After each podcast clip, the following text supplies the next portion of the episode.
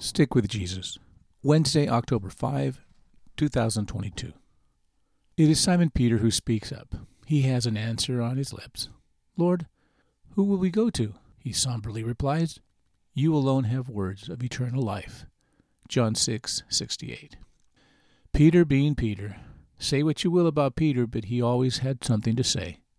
His opinion was not always on point, like when he suggested that three shrines be erected on the Mount of Transfiguration, but he was not afraid to blurt something out, even if it was diametrically opposed to the plans of Jesus, like when he told Jesus not to subject himself to the gauntlet he was facing. There are many more sayings of Peter, from bold to boneheaded. Today's text is one of his best.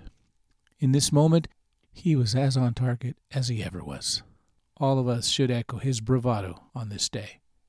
When Jesus asked his disciples, the twelve that remained after the abrupt and gut wrenching departure of so many of his disciples in one sudden swoop, it seems as if the mission had hit rock bottom. Everyone is left, and all that remains were the twelve, a motley crew of hotheads, insurrectionists, foul mouthed, bigoted, and a clueless band of brothers. But then came Peter. In contrast with the other eleven, who were at a loss for words, Peter speaks up. Not only does he speak up, he delivers one of the most memorable quotes in the Bible. No one other but God must have inspired him to blurt out these words.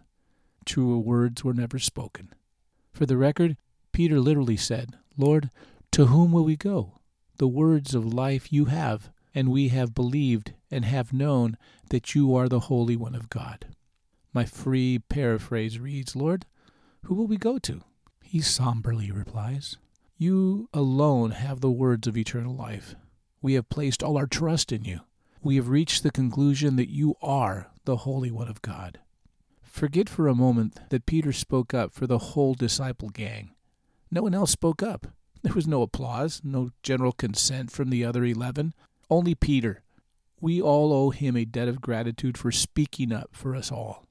He spoke succinctly as if truly inspired by God. When everything is up in doubt, go to Jesus. When you have exhausted your words and you're still in a mess, go to Jesus.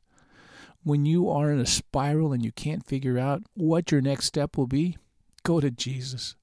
When every option is gone, every broken promise, every door closed and locked, go to the Holy One of God.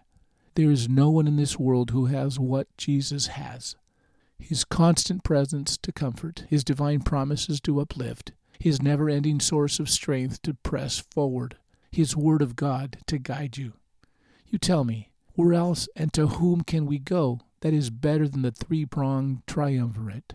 Omniscient, omnipresent, omnipotent God, always above us, never out of his care, always with us, ready to walk with us every phase of our life always in us to raise our spirit, to prompt our soul to choose life, and to lead us to love and serve and believe. I, for one, am signing up. I'm in.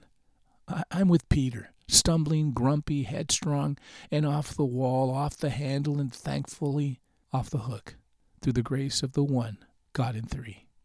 Abba, sign me up. I'm all in. Warts, weaknesses, wimpy, and wacky. Where else can I go? You got all I need. In Jesus' name, amen.